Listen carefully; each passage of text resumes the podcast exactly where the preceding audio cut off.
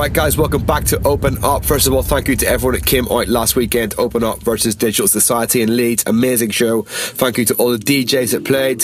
Big up to John Askew, who drove me all weekend. Absolute legend. Also, everyone that came to Belfast, Lush on Saturday night. Amazing to get back there with Askew as well. Had such a good time in the UK. This is a set that I did in Brazil, which is easily the hardest gig of my life. Really hard crowds.